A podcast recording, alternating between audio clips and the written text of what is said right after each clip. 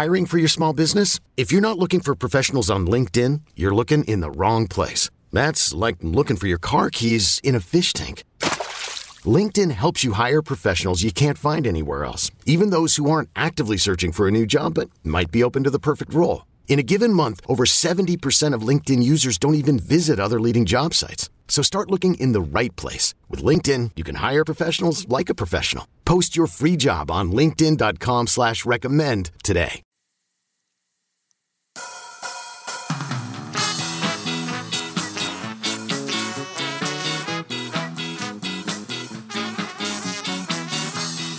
Welcome to On the Bench. I am your host for today's episode, Brendan Sonnone, joined by Christopher Nee.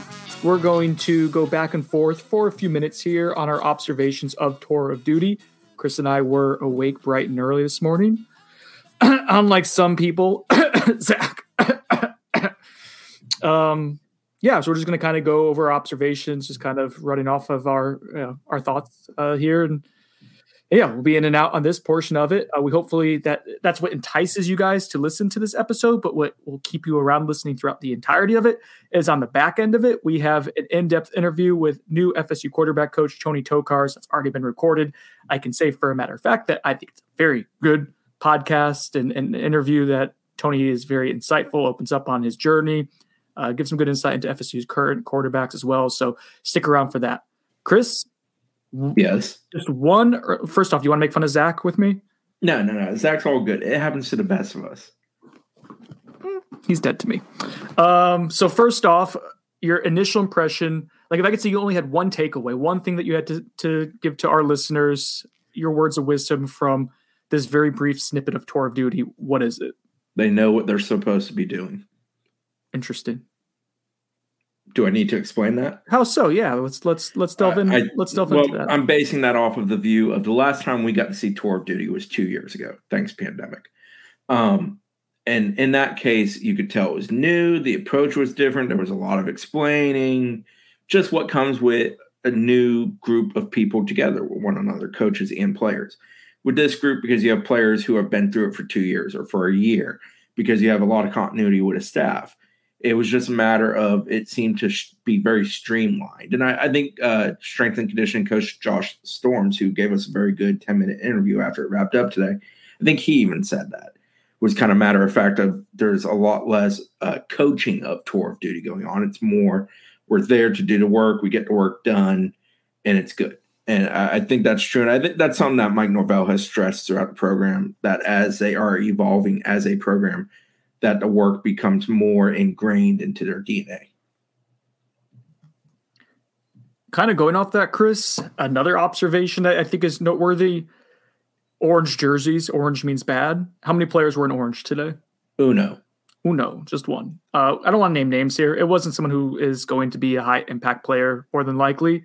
Uh, comparatively, how many people roughly were in orange jerseys two years ago? Five or six? Well, I can think of two significant players that we thought were going to be the leaders of that team, a certain D tackle and a wide receiver who were that day. So that was probably a bad omen for what was to come. you know, and there were and- more. I just remember those two specifically. at that time, I remember thinking this is just probably being optimistic with new coaching staff. And you're like, you know, they're, they're probably just trying to light a fire, fire under Tamorrion Terry and, and Marvin Wilson.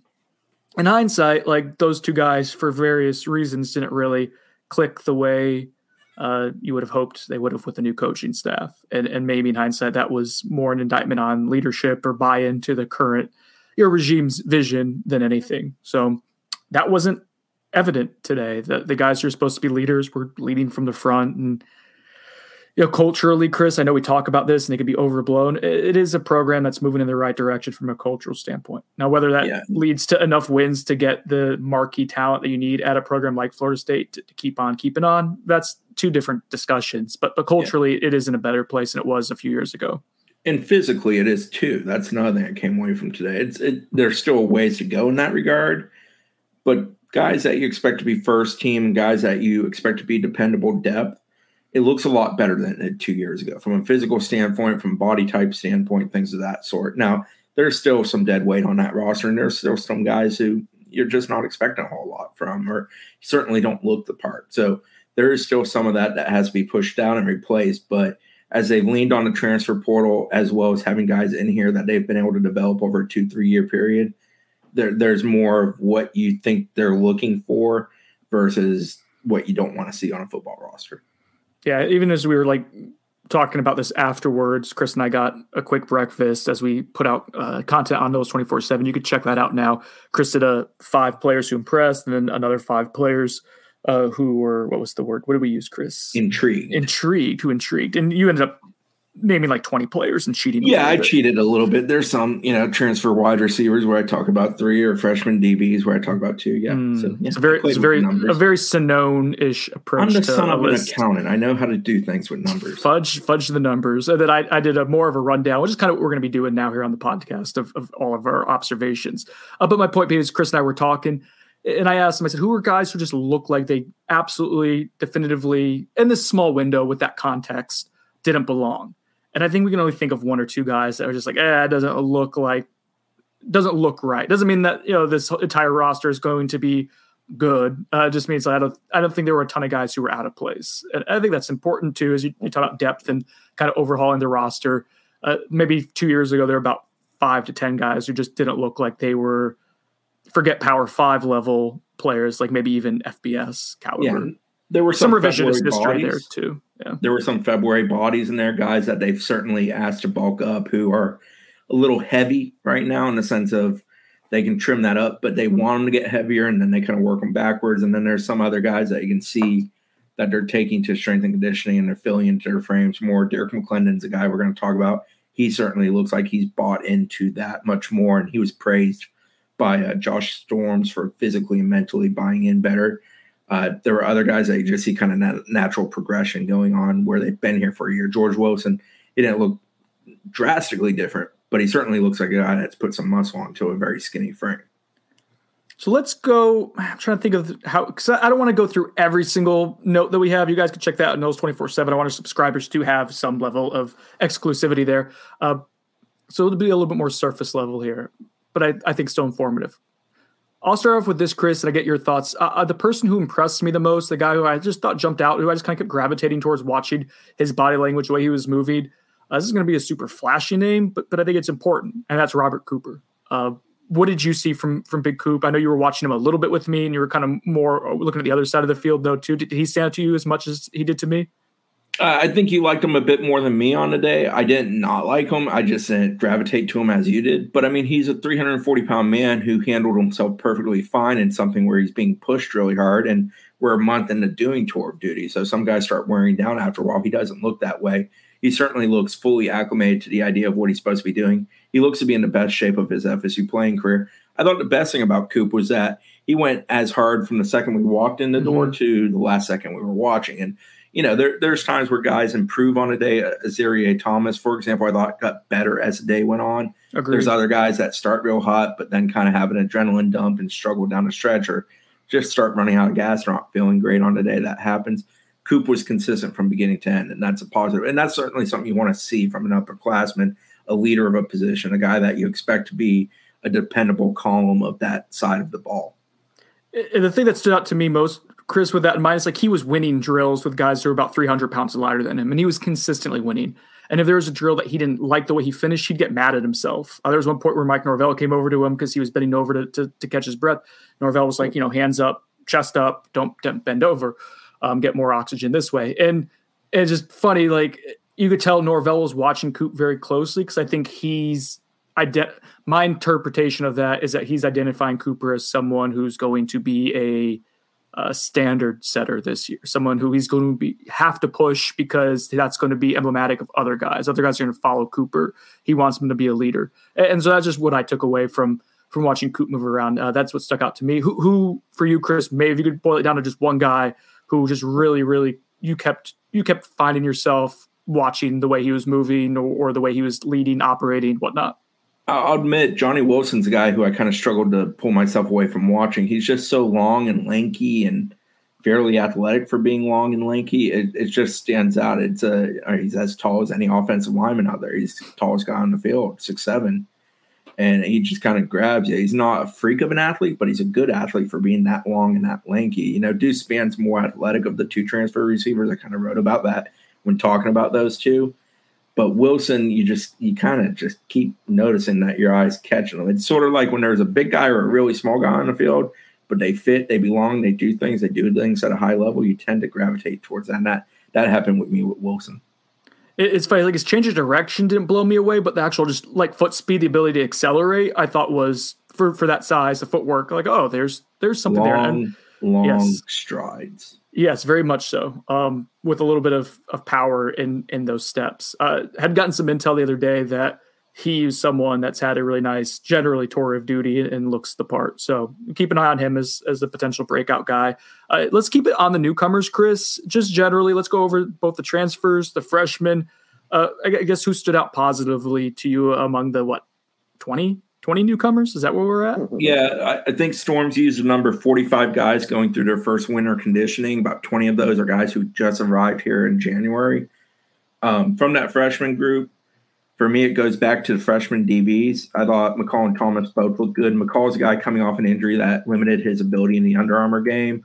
He had, I believe, one of the ankles was a little taped up for him today, but in general, he looked healthy, moving real well he's a really, really fluid athlete. Knew that of him from his high school games and high school film, but it, it translated to that field. Just watching him bend, turn corners, explode, things like that. He's just kind of naturally there. And I like AZ Thomas a lot. He's a kid that I'm kind of willing to bet on, and he did nothing today to back me off of my early opinion of him.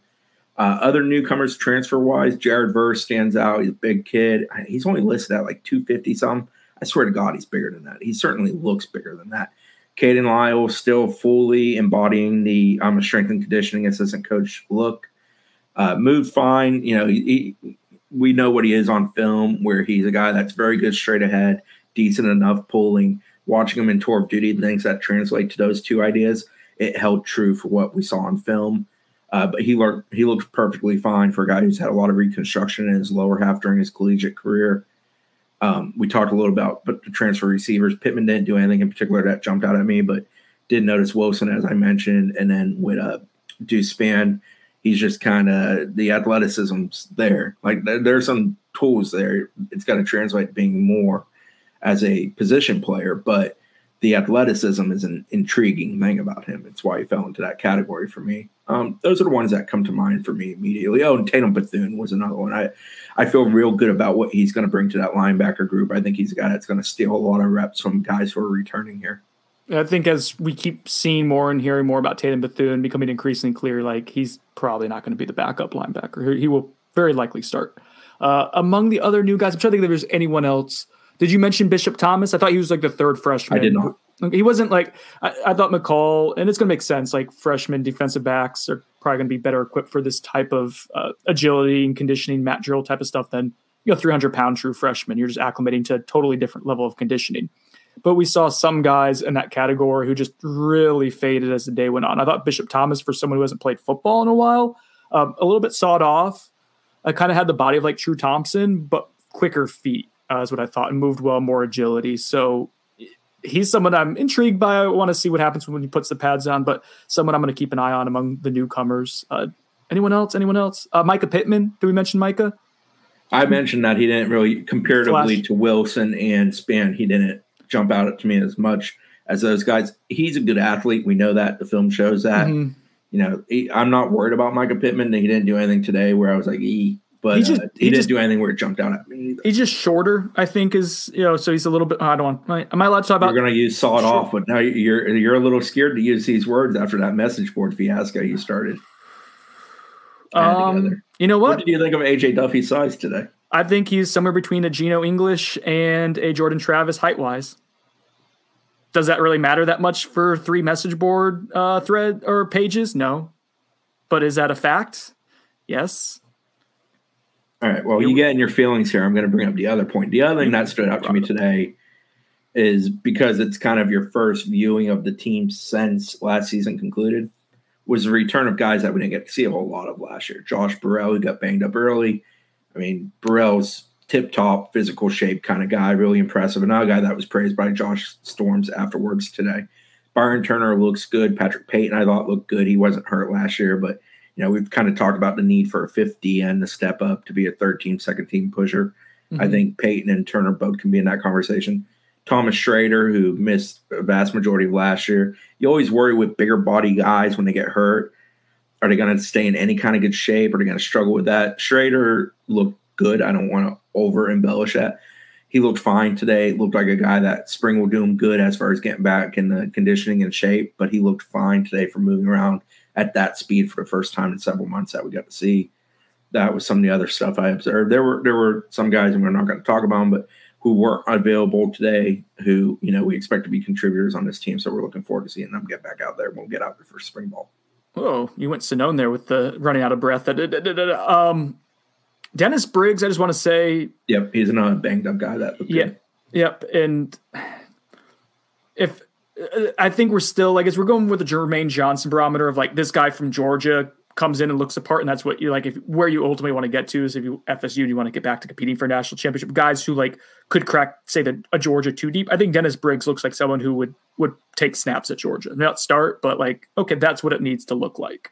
He's well built, big frame, moves well despite coming off an injury. Uh, apparently, I, th- I, think he squatted well. I, I, think he was one of the guys who squatted well during the squat party. I, I, just that's someone I think that's a building block for you this year, and I think that's very clear and very evident just watching him move, you know, removed from the injury. I was really encouraged to see Dennis Briggs moving around. So that's another another guy who who is encouraging. Um, Buyer Sonnone, you ready for this? I'm a rare I'm a rare participant in this, so I'm going to throw this out.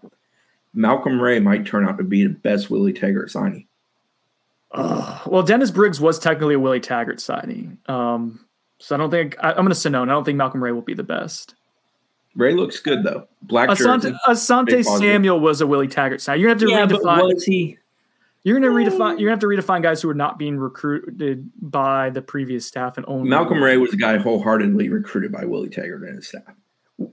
A year ago, this time, I think Chris and I were about to sell on Malcolm Ray being a contributor here if he didn't step it up, and he stepped it up. To be fair, and he was wearing a black jersey today and um, just from an engagement, work ethic standpoint, like you could see why. Like he's someone yeah. who's pushing guys and, and having fun, smiling, running around. Really good to see.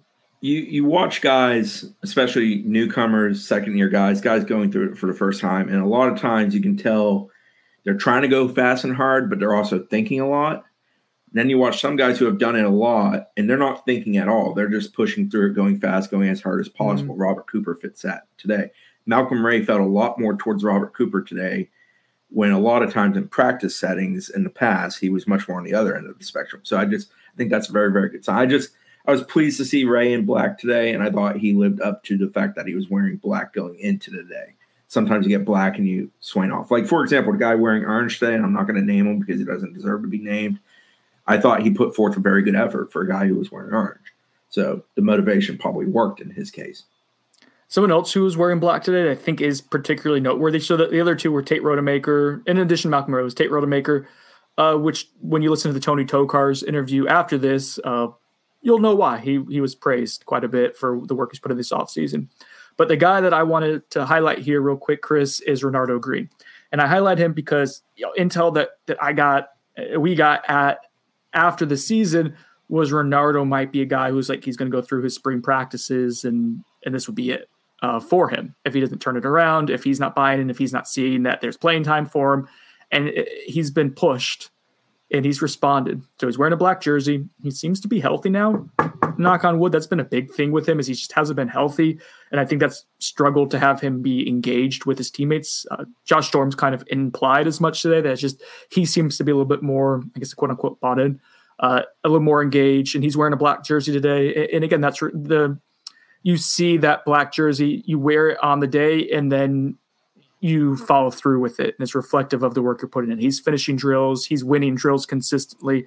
Someone who just seems to be uh, performing at a high level physically. And that's a game changer. You know, before this, before spring practice starts on Saturday, Chris, I'll probably do like a like a wild card, a list of guys who are wild cards this spring, uh, who, who could maybe really shake things up on the depth chart if they if they break out a little bit. He's one. Like if if he's healthy and engaged, that's a game changer because he can start for you at multiple spots and changes the complexion of your secondary if healthy, if engaged. And that was good to see. So one one lot, guy. Lot, I've given a lot of a lot of Kool Aid is all I'm saying that we're we're throwing on the fans here today. One guy I'd throw praise in a similar manner on is Treshaun Ward. I thought he was vocally, physically, actively the best leader I saw on the field today. mm-hmm. clapping it up, pushing guys to finish, pushing guys when they were going through the reps with him. I, I just thought it was a good sign. Ward's never been a guy we've been concerned with. You know, he battles every rep as though he's trying to earn a scholarship again. But I thought it was good to see it a little more outwardly from him today. Hey, was Lawrence Toafili? We'd gotten some more that like he was putting up really good strength numbers and whatnot. He didn't look a lot bigger though, uh, as far as I could tell. Lawrence is kind of tough to tell because he's a bit tall and slender build Lengthy, with the yeah. shoulders the way they are. I didn't look at him and think, man, he's changed a ton. Like McLendon, it popped. You you yeah. could look at him and he looked different. I didn't see that with LT. I didn't think LT looked as slight as he once did in his career, but I also didn't think he looked mon- like a monstrosity. In a good way. Um, should we piss on people's like cereal here? Should we should we drain on their parade a little bit, or just should we just keep it all with the the, the happy like good stuff? Like I, I mean, there. I just always feel bad when we do this, Chris, because we, we focus on the positive, which is good, um, and we don't the want negative to be negative. Is that there's still positions where I feel like FSU starting 22 is capable of being pretty good. I feel like their depth, as far as a second team, is capable of being decent. I feel like there's parts of the second team where it falls off a cliff, and I feel like with the third team, it is off the cliff. I think that's the best way I can put it. The depth of the team is still not as great as you would love it to be. 22 players, pretty good. 44 players, decent enough. After 44, it falls off a cliff. I guess that's the best way I can put it. But with the portal the way it is these days, it doesn't matter as much as looking at development of a team through the years within what you have in the program now as it once did. It used to be this junior is going to play, this sophomore is the next guy up, and hopefully this freshman can become that. It's no longer that. If the junior is really good and goes pro, you can go to portal and try to get a guy to replace him. So, you know, I mean, heck, look at our DNs this year. It's probably going to yeah. be a guy who was a D tackle last year and a guy who was a DN at Albany last year. That's what you do now. So I don't view it in the same spectrum I may have done so five years ago, and certainly not what I did 10 years ago. I think I, yeah, I mean, I think from top to bottom, the roster is better placed than it was previously. I think there are some position groups where you just kind of be like, eh, just physically doesn't look quite. I understand this is one day of multiple practices, not in pads.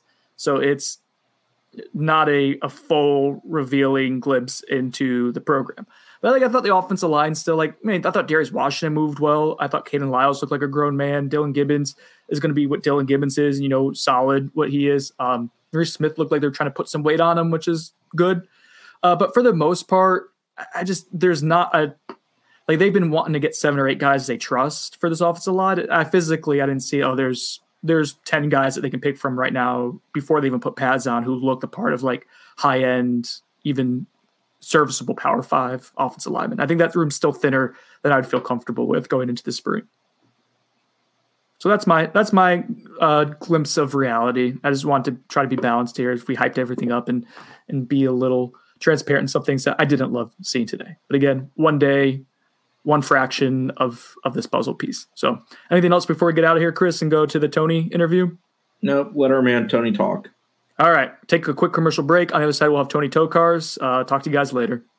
I'm Sandra, and I'm just the professional your small business was looking for. But you didn't hire me because you didn't use LinkedIn jobs. LinkedIn has professionals you can't find anywhere else, including those who aren't actively looking for a new job but might be open to the perfect role, like me. In a given month, over 70% of LinkedIn users don't visit other leading job sites. So if you're not looking on LinkedIn, you'll miss out on great candidates like Sandra. Start hiring professionals like a professional. Post your free job on LinkedIn.com slash recommend today. eBay Motors is here for the ride. Remember when you first saw the potential? And then through some elbow grease, fresh installs, and a whole lot of love, you transformed 100,000 miles and a body full of rust into a drive that's all your own. Look to your left. Look to your right. It's official. No one's got a ride like this. There's nothing else that sounds like, feels like, or looks like the set of wheels in your garage. With over 122 million parts, you can make sure your number one ride or die stays running smoothly. So there's no limit to how far you can take it. Brake kits, turbochargers, engines, exhaust kits, roof racks, LED headlights, bumpers, whatever your baby needs, eBay Motors has it. And with eBay Guaranteed Fit, it's guaranteed to fit your ride the first time, every time, or your money back. Plus, at these prices, well, you're burning rubber, not cash. Keep your ride or die alive at ebaymotors.com. Eligible items only. Exclusions apply. Hello, Chris. Hi, Brendan. Hi. You're always so nice when we have a special guest on. And a special guest, the other person joining us, the man of, I was going to say the hour for the next 30 minutes or so. That's Tony Tokarz, FSU's new quarterback coach. Tony, welcome to On the Bench. How are you doing today, sir? I'm doing great. Appreciate y'all having me on. For sure. Happy to have you on. Uh, I said new quarterback coach, but it's been a couple a couple months so far. You're settled at this point. Uh, how has the transition been from from being an analyst to now you're you're running a room yourself? It's it's been uh it's been fun. Um, it's been fast. We hit the ground running and everything. Just obviously getting right into recruiting, and um, it's it's been good though. I mean, I'm I'm lucky to do it at a place like Florida State with a great group of guys here on staff with with players that are fun to coach, and and and it makes my job it makes my job what it is. It makes my job special. a quick buy or Sonnone for you. I don't know if you can see my bourbon collection behind me. Would, would you buy or Sonnone it uh, based on based on what you can see? Oh, some old Forester over there. Some I, oh, I hear you. You got a little old Forester up there. I love it. Let's go. That's a buy. All right. That's so, a buy. All right. Let, let's start off here, Tony. When you were a quarterback, uh, can you give us a scouting report? Like if you were evaluating, if you can go back in time and evaluate yourself as a, a prep prospect and go into the college level, what would your scouting report on, on your your younger self be? Oh man, I don't know. Uh, so for me, okay, relative to to the the the level I played, um, was your dual threat quarterback, could extend plays, uh, push the ball downfield, um, made questionable decisions at times.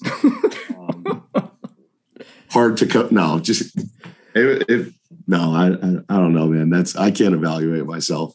Um, I do know this that if I ever get the chance to coach myself, I probably, I mean, I'd be like Coach Harville. I'd have all gray right now. With what you did as a quarterback, what you've seen yeah. as a quarterback's coach here in recent years and over the last decade of coaching, do you have a prototype quarterback in your head? Like when you're looking at a kid or developing a kid or trying to find the next quarterback, is there a type that you look for? The the game has changed so much in the last 10, 15, 20 years where like if you ask me that question, even when I was coming out and playing, right? Like in 10 or 15 years ago, whatever it was. The answer was, okay, you're a six three plus 225 pound guy that you, you know what I mean? You got, a, you got a big arm, you can push the ball downfield. Um, not necessarily a runner, right?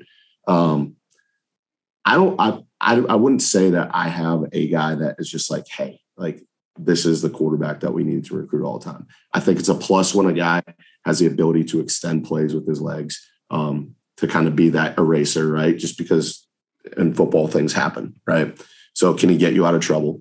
Um, I think a, a trait or, or, or characteristic that you can see on film, but more so just as you develop relationships with a kid is is he tough and is he a leader? Because I think those two things come hand in hand too. Um, naturally, if you have some toughness to you, there's some element of leadership, whether that's that's vocal, whether that's just doing the work and being the example.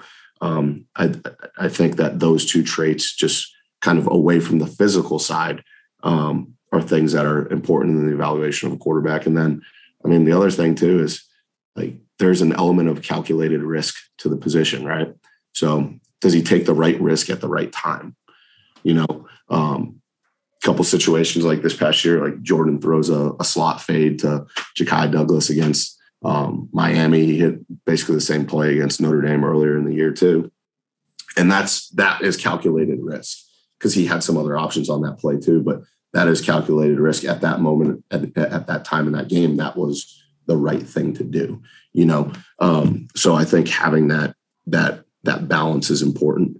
Um, and obviously the the throwing the football, the accuracy part of it. I mean, those those are those are obvious things right there. I mean, big arm, um, the ability to locate it, and what I mean by that is, can he place the football away from defenders? Does he give guys the chance to to to to run after the catch? Um, not just necessarily throwing completions, right? Like just where is the placement of that ball for the completion or even the incompletion? So in the evaluation process of guys, and like I remember talking to you last year at the summer camp when you guys had the quarterbacks in, and you said you love that because you guys do a lot of on-field work with them, but you also do a lot of uh, kind of sitting in the room, whiteboard, seeing how they process, how they talk, how they see things. Yeah. When you're diving into that, how enjoyable is that for you as a guy who played the position now coaches the position? It's fun because you get to see you get to see the the young quarterback mind at work a little bit, right?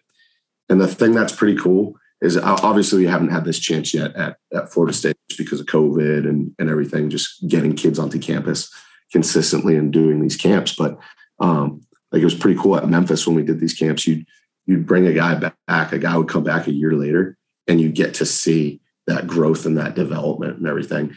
And the thing that's even a little, I'm getting goosebumps thinking about it, is the thing that's even more rewarding is when they come back and they they're all fired up because they did something that that you taught them. They applied something, whether it was on the field or in the classroom or whatever it is. So you you know you you hit in some some aspect right there. Like you had some impact in that kid's life, um, whether it was in football or not. But um, the board stuff is is great though, just because I think the younger that you can get a quarterback on the board and start doing that and developing that comfort level, the better. Because I mean, you'd be surprised how many guys even when they get to the college level, it's like they've never been asked to go up on the board, draw circles, draw up a defense not just tell you what they're supposed to do, but tell you what the big picture is and everything. So it's pretty, it's pretty cool though.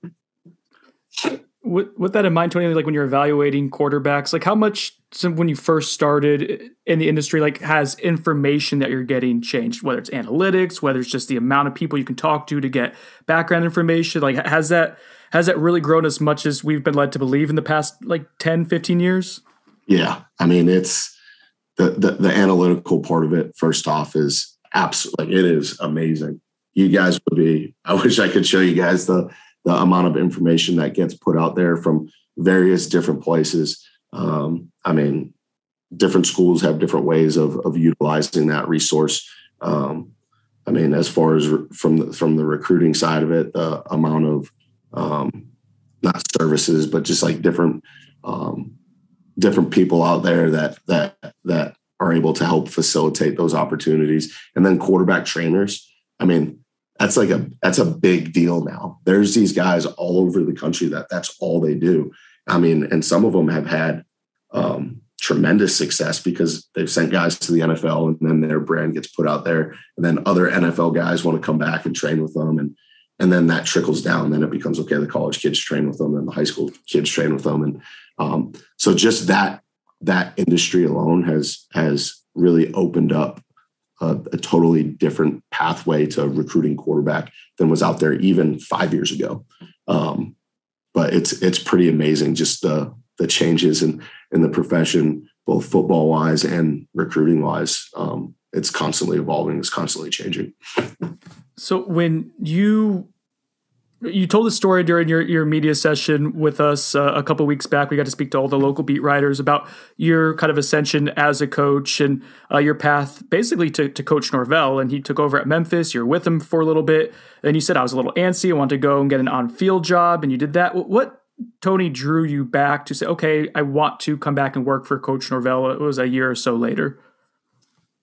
So initially, my initial impression of Coach was like, wow, this guy is is super intense. This guy is like a high, high, high caliber person, not even just football wise, right? And I just I wanted to be associated with that. I wanted to touch that, right? Um, and whether it's true or not, like you always like to see the good in people and and how you it, it, it associates to you, right? And I was like, I want to be elite at what I do. I have to be around other elite people. And I mean, him as a person, the football part is the obvious thing. Like that dude is, it's crazy. I mean, how how smart he is, how fast he processes. Um, it's impressive, and and and how innovative he is within the game.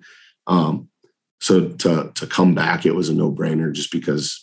I mean, if you want to be really good at something, be with be with people that share that same vision and and and and push in that same direction. So, how quickly did you realize that about him? Almost almost immediately. You know I mean, so, some people just have that that it. You know, um, I didn't get the chance to um, obviously no coach as well as I know him now in that short period of time before I had left, but um, I had worked to to maintain that relationship still, even when I left Memphis, just because you never. This is a crazy profession. You never know where where where where it's going to lead you. And um, then I then I got the chance to actually go back in the summer and work the quarterback camp. Um, this was the year in between I was working there and at, a, at another school, and just working the quarterback camp with him, and watching the detail that he put in to the position and, and just just a camp too.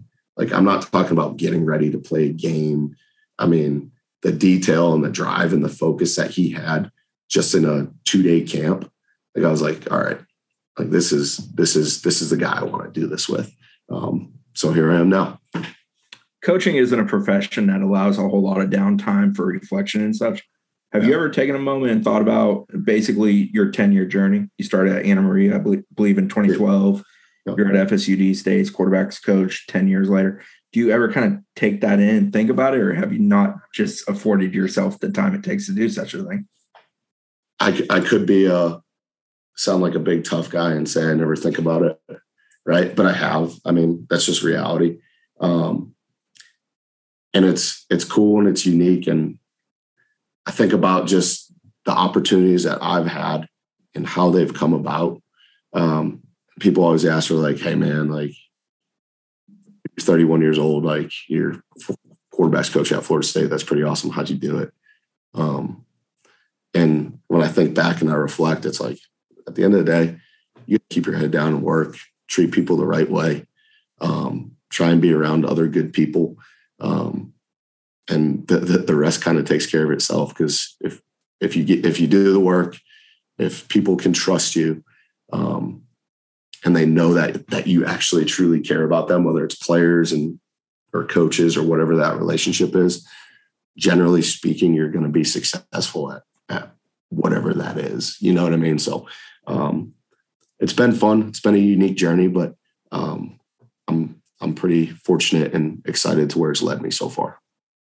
Who instilled that blue collar type of approach to you? Was it a coach along the way, a parent? Uh, who do you kind of credit with the way you approach the daily effort you have to put in to be where you're at? Uh, I'd say it started with my mom. To be honest with you, I'm a I'm a mama's boy. Um, I mean, she was she was one of six. She was an army brat. Um, came from that that regimented um, lifestyle, if you will. Um, her father passed at a young age, and she was the youngest of six. And her older brothers had kind of started to go away and work and do their own thing. So she still at that point, I think like four other siblings where she's like, Hey, I'm, I'm going to be the adult when, when, when I need to, you know? Um, and, and just that type of work and that type of mentality and that type of care factor, I guess is, is where it started with me. And then I'd say, um, probably my, my quarterbacks coach in college, uh, Devin Gates, um, he's a, he's a guy that he he pushed me to the point like at certain times where I did not like him very much. And and and I even had to have those real talks with myself like hey am I good enough to do this? You know um, but he wanted to to fuel that he that was a spark he was trying to get because he was trying to push me to that brink so then I knew I could get to a certain point and I mean it's it's amazing how much your body can do if you just control your mind. Um, and and that was kind of Coach Gates' uh, influence on me. But um, I've been lucky just to be around good people that that care and they genuinely want to see me be successful and they want to push me. So um, I've been lucky in that sense, and um, it's been it's been fun. T- time for my favorite favorite topic. I'm the president yeah. of the Jordan Travis fan club. So let's let's talk a little J Trav action. Uh, I may right, not be the uh, Kenny Dillingham might be the president. You might be the president too. Uh, VP. He, I don't know where. PR agent. You're yeah, PR. Had to, uh, PR. George, go ahead. Have at it. Let's let's talk. I, I asked Kenny for like a fourth and fourteen shirt when he was on his way out. and he was like, "No, no, we're good. I have it all. So, all right. So, so, Jordan Travis has been just such an interesting story to me, Tony, because I mean, I I was critical of him when I saw him his first couple practices here and through like he had a good spring game, but man, there were practices where the wind was like kicking his butt, and I just I didn't think he had it. When you first saw him, I know Tony or I know uh, Kenny, excuse me, has talked about this before, and that's that like he thought it was crazy that there were people out there who thought Jordan couldn't play quarterback at this level. What were your early impressions of Jay Trav, and, and I guess uh, what's it been like to kind of see his journey and his his progress the last couple years? Jordan was it was it was unique because when when we came in, um, I think at that point in time, James had taken the majority of the snaps. Um, and then Jordan was kind of just quietly working, not let, not letting people know about it. You know what I mean? Just kind of um, doing a little bit of the dirty work in the dark, if you will. And and so as we continued to grow him and he, he learned our system and our expectation for things, he would show these flashes of being really good um, at what we were asking him to do. Um, and then he'd show some flashes where it was like, what just happened? You know what I mean? Just, just to be real. I mean, um, his growth has been impressive because, I mean, you alluded to it earlier. There's a pretty good deal of, of negativity around him um, at one point at the position.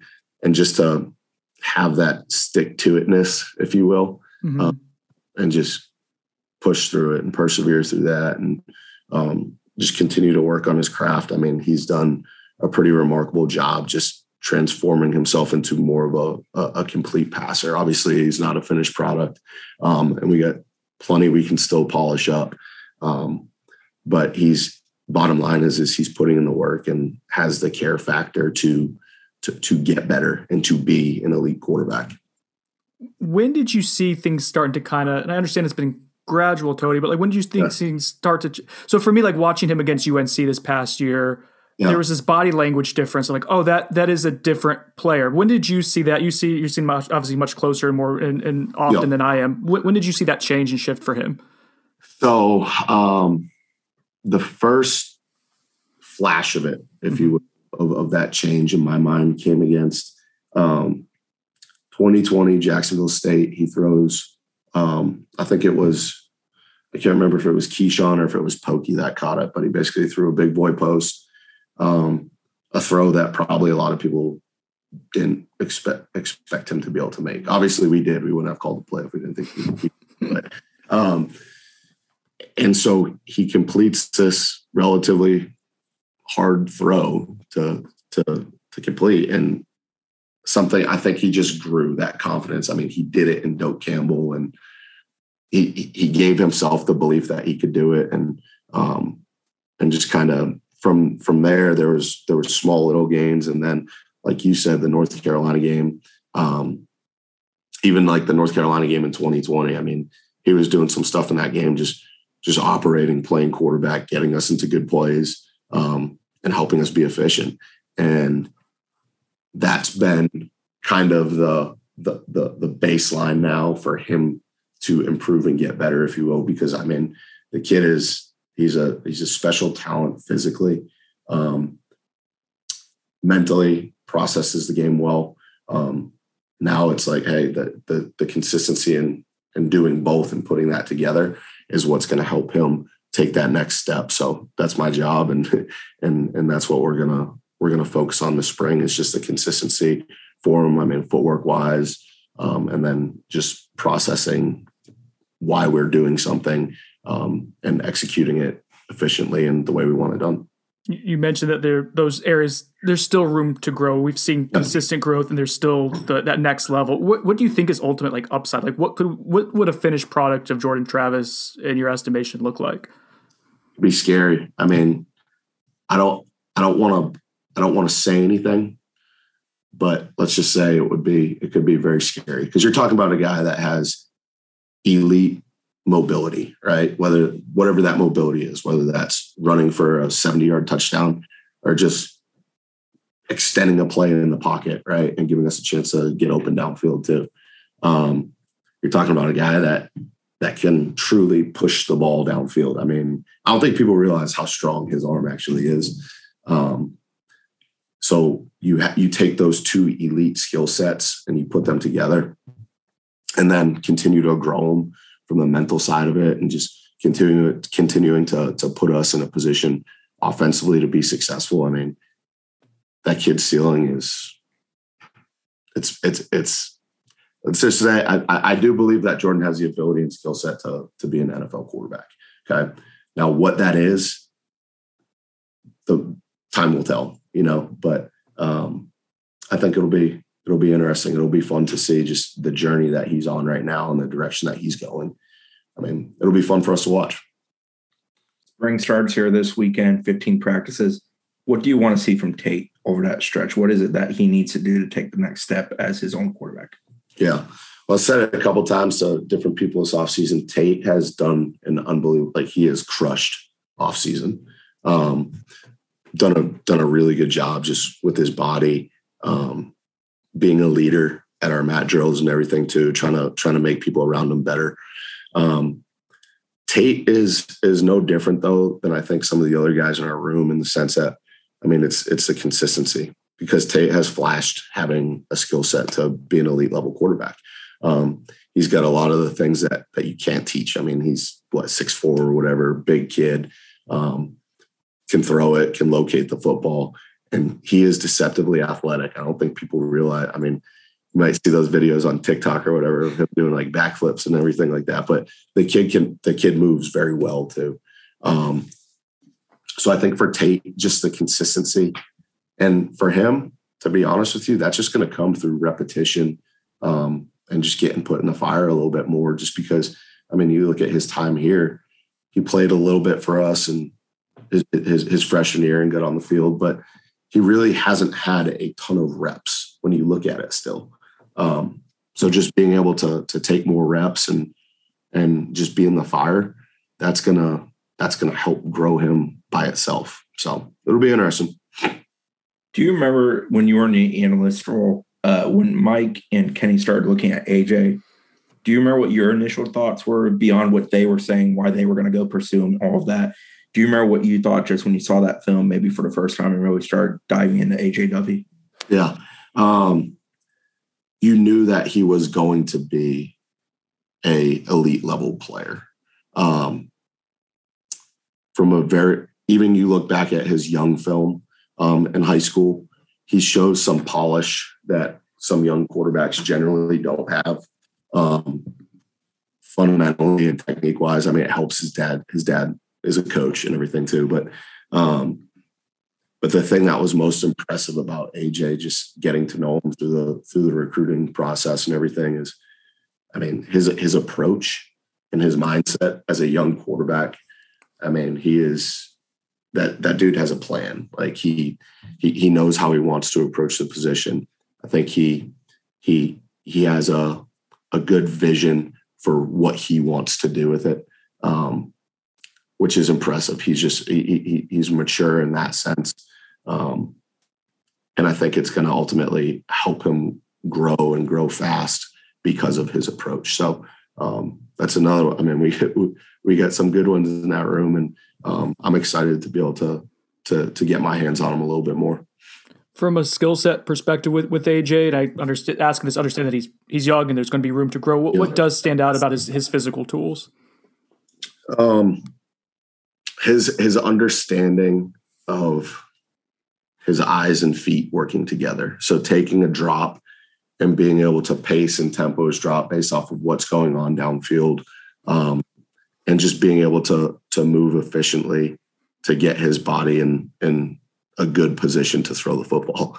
Um, I know it sounds like a weird thing, but um, he kind of he just he practices it. He he he sees the game like he's one of those kids where if he's going out and playing catch, he's never just just throwing. He's never he's never just just throwing to his buddy. He's seeing a play or or he's trying to put the ball on the left shoulder or the right shoulder or or the right eye, whatever it is. He has that detail and that that focus and that drive within the position, but he also has fun when he does it.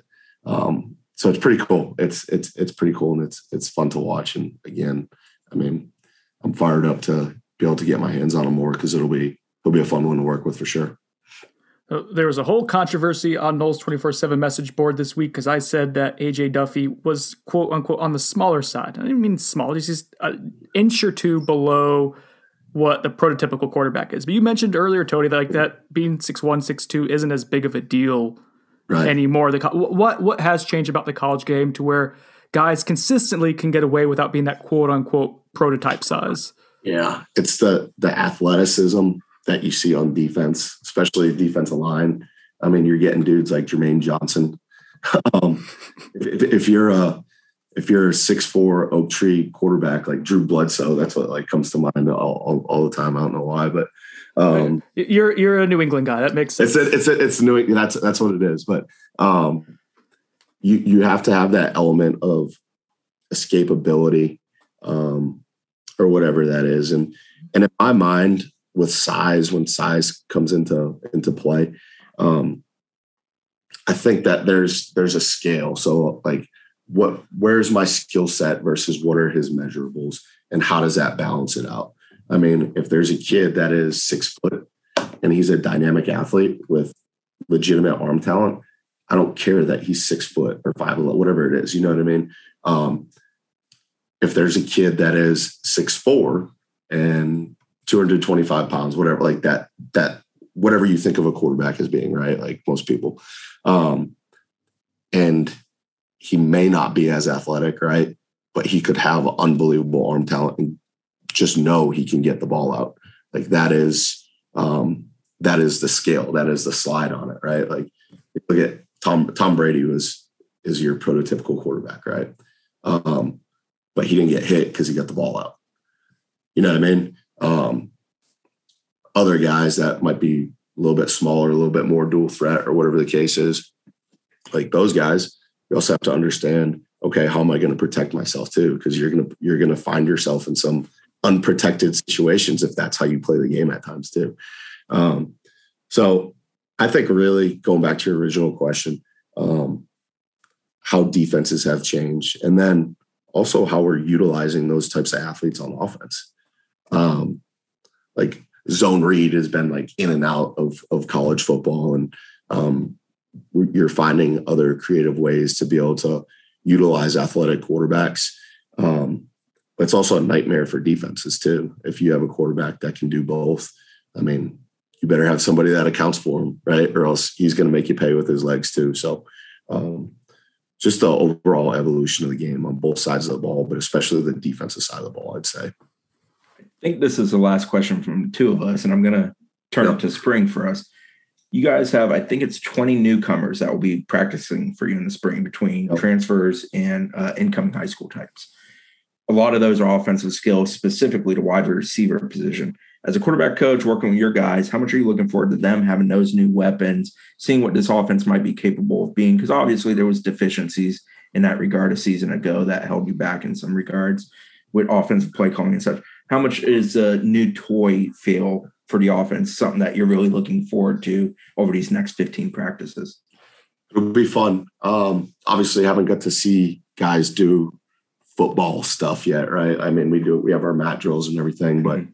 Um, the work that guys have put in, excuse me, this off season, and just, I mean, changing their bodies, even guys that that came in mid year, um, and they're like, wow, you guys do it a little bit different here. We, we work.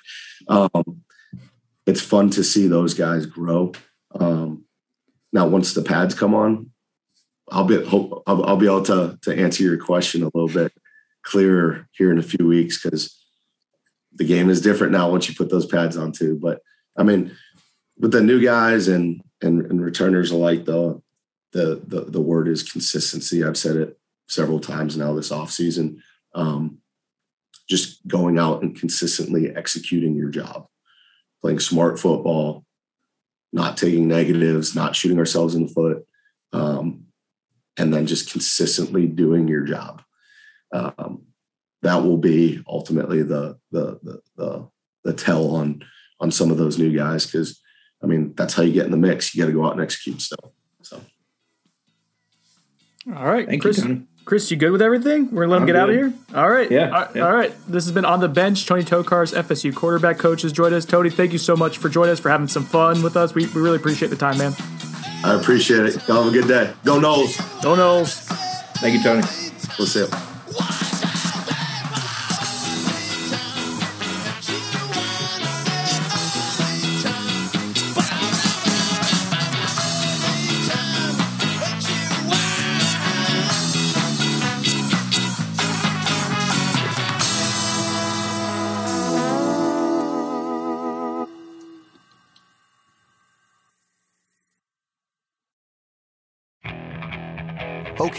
Picture this. It's Friday afternoon when a thought hits you. I can waste another weekend doing the same old whatever, or I can conquer it. I can hop into my all new Hyundai Santa Fe and hit the road. Any road. The steeper, the better. Because my all new Santa Fe is available with HTRAC, all wheel drive, so I can hit the trail without a worry in the world. Heck, with three rows and best in class rear cargo space, I can pack the whole family in with all our gear. We've got available dual wireless charging for our phones, so we'll never lose touch with civilization, and we won't lose touch with the primordial power of Mother Earth. So, which is it? Waste the weekend or do something a little more epic? And conquer it in the all new Hyundai Santa Fe. Visit HyundaiUSA.com or call 562-314-4603 for more details. Hyundai, there's joy in every journey.